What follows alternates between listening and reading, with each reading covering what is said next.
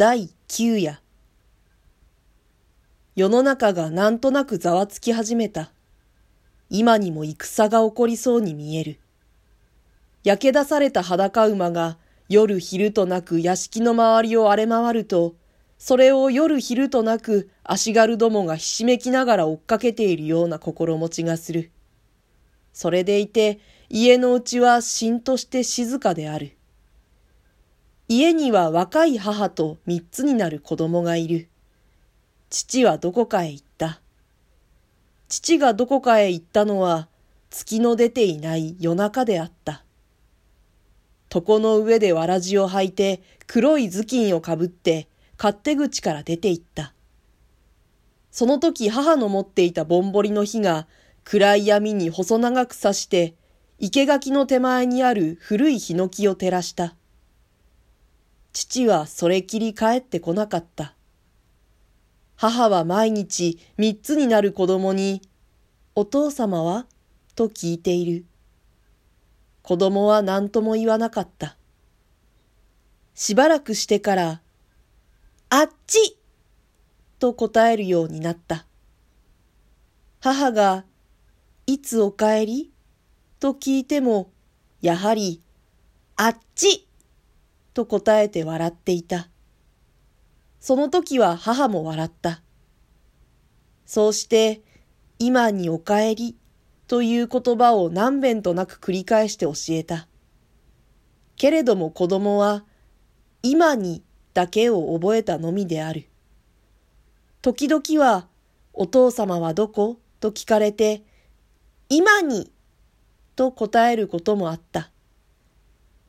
夜になってあたりが静まると、母は帯を締め直して、サメザヤの短刀を帯の間へ刺して、子供を細帯で背中へ背負って、そっとくぐりから出ていく。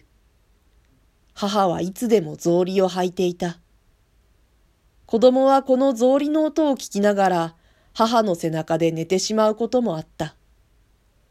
土塀の続いている屋敷町を西へ下って、だらだら坂を降り尽くすと、大きなイチョウがある。このイチョウを目印に右に切れると、一丁ばかり奥に石の鳥居がある。片側は田んぼで、片側は熊笹ばかりの中を鳥居まで来て、それをくぐり抜けると暗い杉の木立になる。それから二十軒ばかり敷石伝いに突き当たると、古い拝殿の階段の下に出る。ネズミ色に洗い出された賽銭箱の上に大きな鈴の紐がぶら下がって、昼間見るとその鈴のそばに八幡宮という額がかかっている。八の字が鳩が二羽向かい合ったような書体にできているのが面白い。その他にもいろいろの額がある。大抵は家中のものの射抜いた金滴を射抜いたものの名前に添えたのが多い。たまには太刀を収めたのもある。鳥居をくぐると杉の梢でいつでもフクロウが鳴いている。そうして冷や飯草履の音がピチャピチャする。それが拝殿の前でやむと、母はまず鈴を鳴らしておいて、すぐにしゃがんで柏手を打つ。大抵はこの時、フクロウが急に鳴かなくなる。それから母は一心不乱に夫の無事を祈る。母の考えでは夫が侍であるから弓矢の神の八幡へこうやって是非ない願をかけたらよもや聞かれぬ道理はなかろうと一途に思い詰めている。子供はよくこの鈴の音で目を覚まして辺りを見ると真っ暗だものだから急に背中で泣き出すことがある。その時母は口の内で何か祈りながら背を振ってあやそうとする。するとうまく泣き止むこともある。またますます激しく泣き立てることもある。いずれにしても母は容易に立たない。一通り夫の身の上を祈ってしまうと、今度は細帯を解いて背中の子をずり下ろすように背中から前へ回して、両手に抱きながら拝殿を登っていって、いい子だから少しの間待っておいでよ、とと自分の方を子供の方へすりつける。そうして細帯を長くして子供を縛っておいて、その片端を拝殿の欄干にくくりつける。それから段々を降りてきて、二十軒の敷石を行ったり来たりお百度を踏む。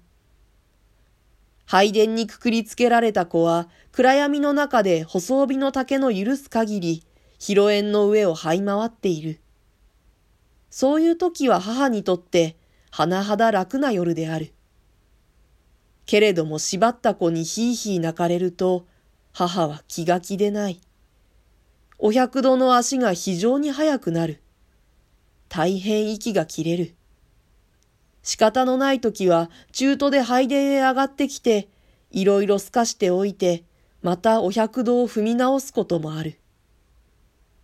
こういうふうに幾晩となく母が気をもんで、世の目も寝ずに心配していた父は、とうの昔に老子のために殺されていたのである。こんな悲しい話を夢の中で母から聞いた。